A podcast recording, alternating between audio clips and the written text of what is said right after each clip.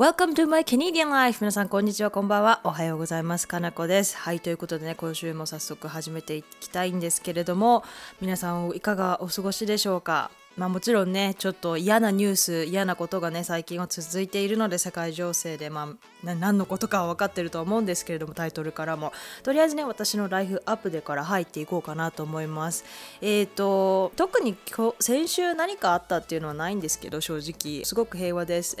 だんだんとね気温も上がってきて雨も降ったので雨が降ると少し気温が下がるんですよね。だから寒かったんですけど、まあ、雨が降ったおかげで少し暖かくなって春のね兆しをすごく少しね感じているところです。はい。先週は何したかな？先週末は本当に何もしてなくてですね。旦那と「えーと、進撃の巨人」私漫画読んじゃったんで全部知ってはいるんですけど「進撃の巨人」のアニメをね2人で見始めました。なんか友達旦那の友達がその「進撃の巨人の巨人」のアニメを見始めて面白いらしいっていうので本人もね見てみたいっていうのでああじゃあ見てみようかっていう話になって2人で見たんですけど、まあ、久しぶりだったんですよね。漫画読んだのが結構前で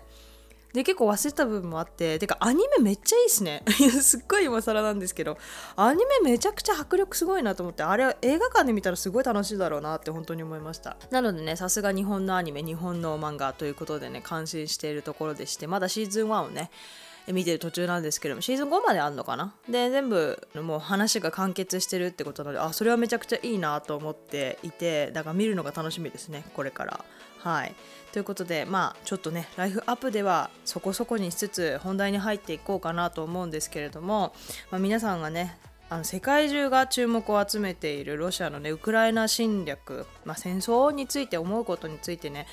今回は話していこうと思ってるんですけど、あの話す前にですねあの内容なんですけれどもあもちろん個人的にニュースとかネットなどで情報を集めたものですし個人的な考えもいっぱい入っているので、まあ、事実確認はしていないというところだけご注意いただければなと思います。多分事実じゃないところもいっぱいあるとは思うんですけれどもそこはまあもしねあのー訂正していただけるのあればメッセージを送っていただくなりなりしてくれくださりますと来週ねあの冒頭であの訂正などしていこうかなと思いますのであのお手数なんですけれどもよろしくお願いします。あのあくまでもね一個人の考えですよっていうのをね念頭に置いていただければなと思います。はい。でこれ噂で聞いた話なんですけれどもプーチン大統領ってネット見ないらしいですね。あのネットを全く見る人ではなくてなんか基本的に情報はそのネットを見ている部下たちから集めてる。だから自分はネットに触れないし全くそういうのを見ないっていう話ですので結構すごい変わった人だなっていう。でなんかまあ知ってる人にとっては当たり前かもしれないんですけど私は知らなかったんですけどあのロシアって基本的にはそのプーチン大統領の独裁で独裁国家で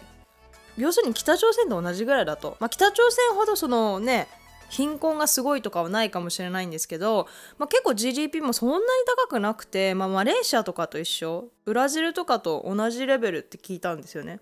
だからそんなにお金持ちの国ではないんだっていうのを実は私知らなくてですね。ロシアってまあまあそこそこ金持ちなのかなと思ってたんですよね。なんでかわかんないんですけど。なんかそういうイメージがあったのでちょっとこれがね意外でした。でなんかその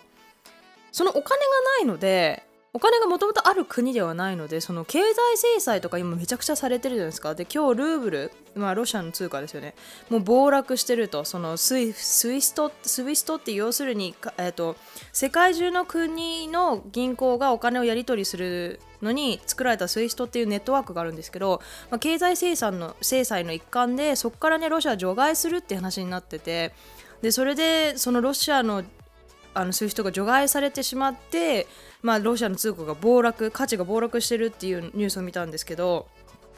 まあ、それでめちゃくちゃ影響出てるわけですよね多分。もう経済的にもそうだしそのルーブル暴落実際にしてるし国民は国民でお金を引き出せないみたいな。ねお金ルーブルいっぱいあったのに世界的には価値がなくなってしまうとか多分輸入もねさせてくれないだろうから多分国内でねすごく混乱が起きてると思うんですよね。で実際にそんな混乱が起きてて外貨もあの、ね、もらえないってなった時に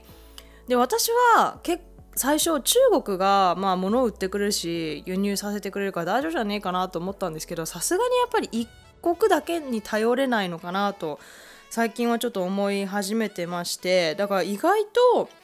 やばいかもしれない っていう感じに見えてきましたね最近は。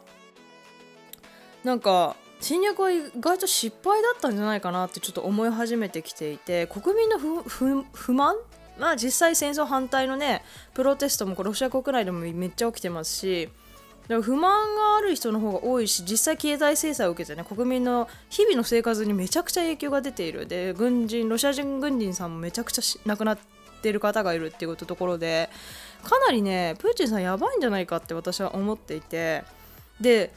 でも実はその一方でウクライナ国内でもウクライナもそんなにお金持ちじゃないんですよの国自体が。で経済的にもそんなによくない美しい国ではあるんですけど文化とあのそのねあの美しい国ではあるんですけれどもそのお金国民の経済レベルで言ったら世界的に言うとそうでもないらしいんですよねだからある意味でそのソ連時代を知ってる人たちソ連ソ連崩壊したのが91年なんて実際そんなに経ってないんですよね。だから生きてる人の多くだから年上の人とか私たちの親世代は実はソ連時代を知ってる人の方が多くてその時代に戻りたいと思ってる人もいるらしいんですよね風の噂に聞くと。だからそのだ多くの人が戦争反対って言ってる一方で確実にウクライナの、まあ、少ないですけれども一部の人は、ま、ソ連時代に戻りたい。ロシアの一部になりたいって思ってる人がいるらしいんですよね。なそれはびっくりですよね。だからソ連時代が相当良かったんでしょうね。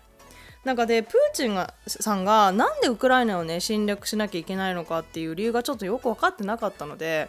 まあ、ちょっと個人的に調べてみたんですよねそしたらまあウクライナっていう場所まあ黒海に面していて、まあ、凍らない港がありますよねロシアってすごい北でなんか凍らない港が少ないらしいんですよ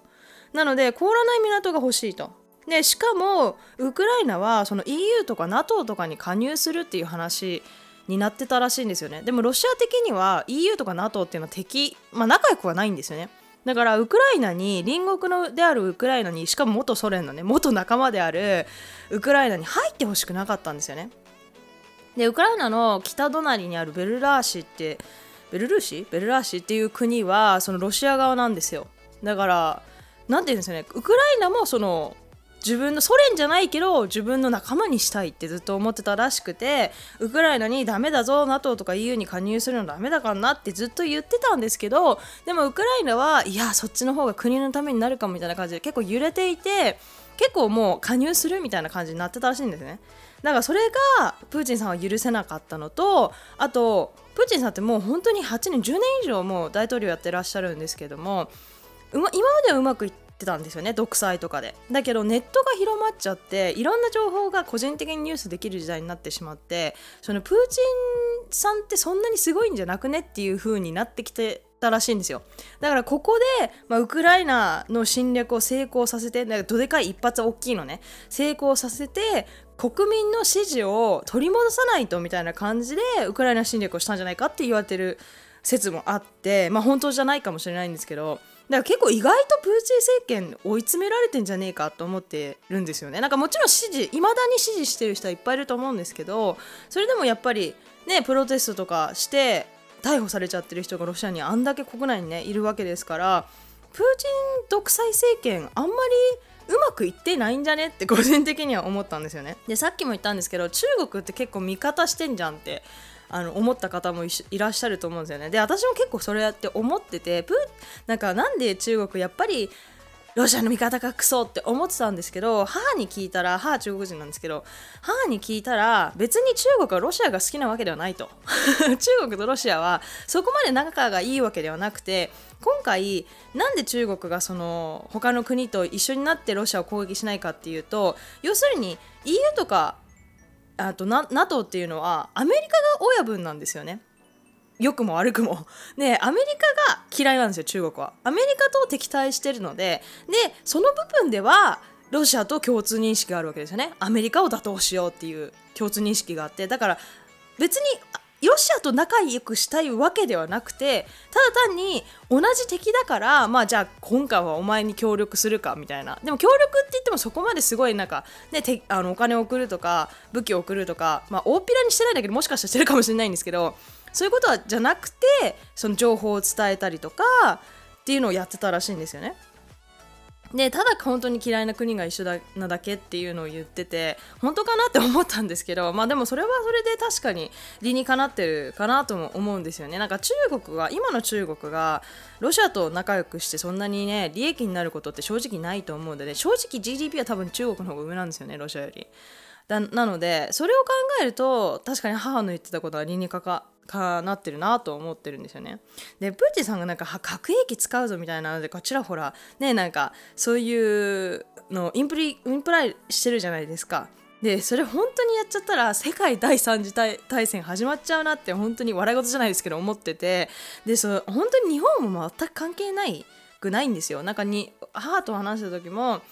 いや日本どうするってそしたらカナダか中国だよね逃げるならみたいな話をしてた時にあの母はまあ日本は絶対大丈夫でしょみたいな感じで言ってたんですけど正直今のプーチンさん何やりやっても私は驚かないんですよ。で皆さん忘れがちなんですけどロシア私たちの隣国ですから一応。ロシア韓国中国が隣国ですから私たち。だから全然関係なくないんですよ。北方領土問題もあるし。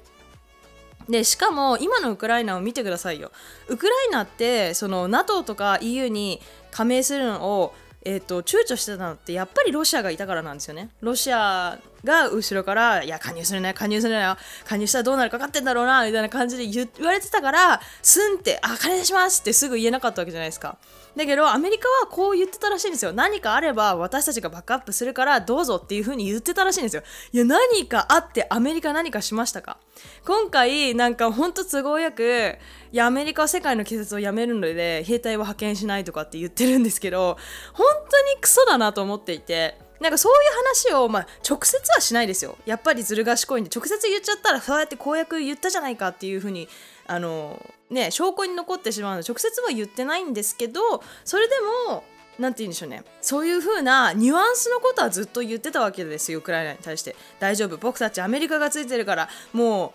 う本当にねあの体制を振ってあれなんだっけ言葉忘れちゃったけどなんか安心して NATO と EU に加盟してくれるって大丈夫だよって言ってたわけじゃないですか。でアメリカ何もしてない。本当に経済制裁ぐらいしかしてなくてで他のむしろヨーロッパとかオーストラリアとかそっちの国の方が武器を送ったりとかね。あのあのドイツでさえね武器を送ったりとかお金を送ったり日本だってお金を送ったりとかしてるわけじゃないですかウクライナに対してね。でアメリカもまあお金とか武器とか送ってるのか分かんないんですけどなんか本当にこれを見た時に私はすごいゾッとしたのが何でかっていうと多分本当にロシアが日本になんていう戦争じゃないですけどそういうのをやってきた攻撃してきたら多分日本人っていうか日本はアメリカに見捨てられると思います間違いなく。なんかなのでもうなんかこれを見て本当にゾッとしましたね。だから最悪中国に逃げた方が自分の身は守れるんじゃねえかって思うようになっちゃいましたよね本当に。なんか核を使うような頭のおかしいやつは多分地球もろとも破壊しかねないんじゃないかなと思っていてどこに逃げても一緒かなとも思うぐらいちょっと追い詰められててなんか本当にウクライナの抵抗にかかってるなっていう風に思ってるんですよね。で面白い話をちょっと聞いて昨日なんかウクライナにもそのインドの留学生がめちゃくちゃいるらしくて2万5千人だったか25万人だったか忘れたんですけど多分2万5千人ぐらい結構いるんですよね。であのインド政府はその在ウクライナインド人、まあ、留学生ですけどを見捨て何もしてないらしいんですよ。モルディっていう大統領なんですけどなんかインドの大統領さんって世界で2番目に金持ちらしいんですよ。で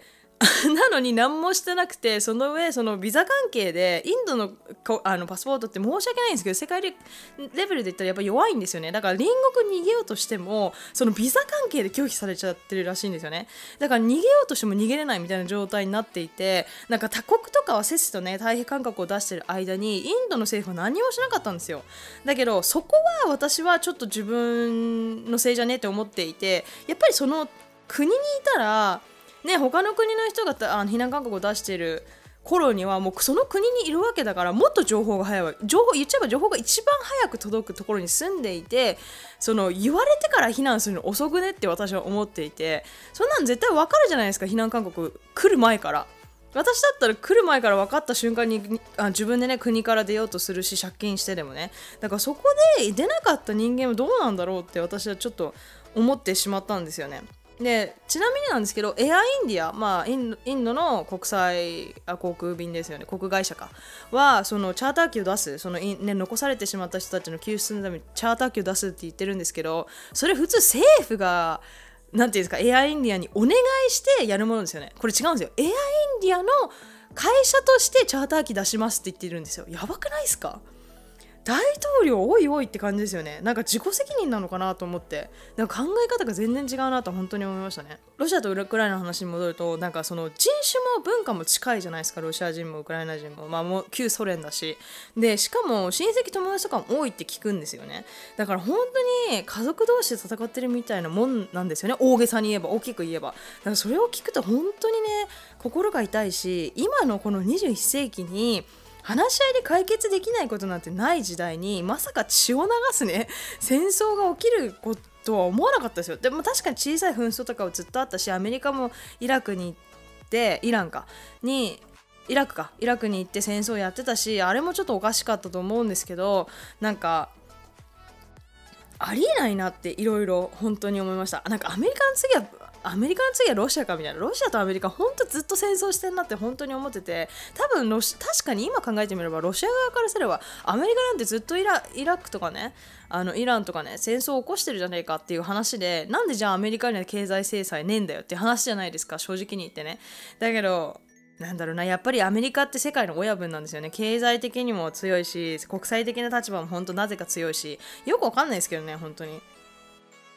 で本当にね他人事ではないなと思っていて今回のことも。なんかその他の国々がその結束を深めると深めれるっていうことを証明する時が来たのかなと思いましたね。なんか中国インドとかはその国連会議とかでも投票を棄権してるんですよね。だけど今後その棄権するのは全然いいんですけど今後そのその国際的信用をあんまりね、もらえないんじゃないか今後って思っていてこれがねあのうまくあの解決して本当に早く終わることを収束することを祈ってるんですけどその後中国インドロシアなって本当国際的立場ボロボロになるだろうなと本当に思ってますね。だからそんなことしていいのっていう感じなんですけど本当怖いですよね今後。なんかウクライナの敗北は欧米そしてその他の国の全ての国の敗北みたいになると思うんですよ。だからウクライナの人たちは実は彼らの国だけじゃなくて私全世界の人たちのために戦っている部分もあってだって想像してみてくださいウクライナがもし負けたらですよ。負けてロシアに占領されたらロシアの侵略を許してしまったらロシアがそれ以上にねヨーロッパに侵略を進まない進めない証拠もないわけですよ。進めないって確信もないわけですよね。だからこっからなんかウクライナの侵略を許してしまったら本当ヨーロッパにまですぐそこじゃないですか。もう手がすぐ届くんですよ。だから本当にこれは許しちゃいけない侵略だし今後本当にね心は痛いんですけど早くもちろんねあの競技で停戦でね平和に戻ることを祈ってはいるんですけれども本当にね早く終わってほしいけどただしウクライナに負けてほしくない。本当に負けてほしくない。どうかね強くいてほしい。なんか最悪 EU とかもちろんねウクライナの国のためになるんだったら NATO も EU も参加してほしいのが個人的な意見ではあるんですけれども最悪その参加しないのが停戦の条件だったらとりあえずねとりあえず停戦のためにそれをして、まあ、もうあの宣言しちゃったからもうちょっと遅いんですけど撤回とか多分できないと思うからなんか EU 加盟宣言しましたよね大統領がね。まあすぐ EU 加盟ってはいそうですかはいどうぞっていう普通にすぐ加入できるようわけではないのですぐには無理なんですけどどっちみち。でも一回ね入りますって言ったものをすぐね撤回するわけにはいかないのでちょっと今後どうなるかが微妙なんですけどなんかなんでしょうね。あの無理やりねボロボロになって EU とか NATO に入るぐらいだったら停戦してもうなんとか話し合いでねどうにかこうにか持っていく。他の方法で経済発展をしてスイスの中立永久中立国みたいなあの立場をね確立していくのも悪くないんじゃないかなってもちろんね私ねほんと政治とかわかんないんですごいなんていうの素人のたわごとではあるんですけどもとにかく終わってほしい。本当に心が痛いっすよ。だって子供とかが犠牲になっててしかもロシア人ロシア軍人もウクライナ軍人も本当に大きく言っちゃえば兄弟家族みたいなもんじゃないですか。だから本当身内同士で戦わんでほしい。なんかいっぱいいるじゃないですか。お父さんロシア人でねお母さんウクライナ人とか。だから本当に元旧ソ連だしほぼ一緒なんですよね。だからシェアしてる文化とかも多いと思うんですよめちゃくちゃ。なんか聞くところによるとキエフとかではロシア語が普通に話されてるし、ね、同じ言葉、ね、似たような文化を共有してる国がこう戦うっていうのはやっぱり第三者から見ても本当に心が痛いですよね。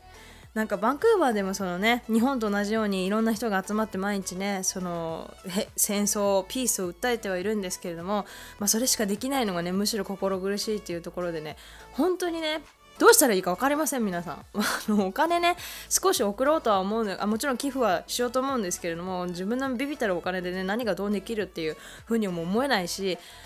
ちょっとねほんと毎日ね心が痛いですニュース見るのも辛いですね。なんか知りたいから ちゃんと見るんですけどでも辛いっすね。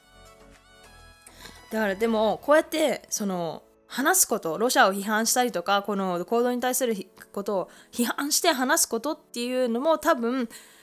小さいんですけど一つの影響力一つの抵抗につながるのかなと思って今回はね悩んだんですけどちょっと私のポッドキャストに関係ないんですけど話そうと思ってあのレコードしてます。はい。すいません。皆さんねカナダのこと聞きたいって思ってる人がいっぱいいる中でねこんな関係ねえことをあのにねエピソードを費やしてしまうのは本当は申し訳ないんですけれども皆さんもねあの自分たちにできる範囲内であのどうか声を上げていきましょう。これは本当にねあのウクライナだけの問題じゃないので本当に世界 VS ロシアと言ってもいいぐらいの問題だと私は個人的に思ってますし日本は特にねロシア隣国なのでぜひね本当声を上げていきましょう。それぐらいしか多分私たちにはできないので本当にねウクライナでもロシアでもあの心を痛めてる人本当にね今この状況で戦ってる人がいらっしゃると思いますが本当にねご無事をお祈り申し上げます。いつか本当にね早く早く就職することを心の底から願っております。ま、もしあのもしね私にできることあこういうことができるんじゃないとかそういうサジェスションとかがあればねあの教えていただけたら参考にできますのでよろしくお願いいたします。はいということでね今週はこれぐらいにしたいと思います。皆さんご清聴本当にありがとうございました。いつも通りですね概要欄に E メールアドレス Twitter お便りフォームなど載せておきますのでこういうことができるよとかここにドネーションできるよっていうのがあればねどしどし教えていただいてあのらあのそしたらね私のツイッターで報告したりとか来週のねエピソードで報告できると思いますので皆さん助け合ってあの声を上げていきましょうはいということでね今週も本当にありがとうございました Thank you all so much for listening I hope you have a wonderful week and I see you all on my next podcast Thank you very much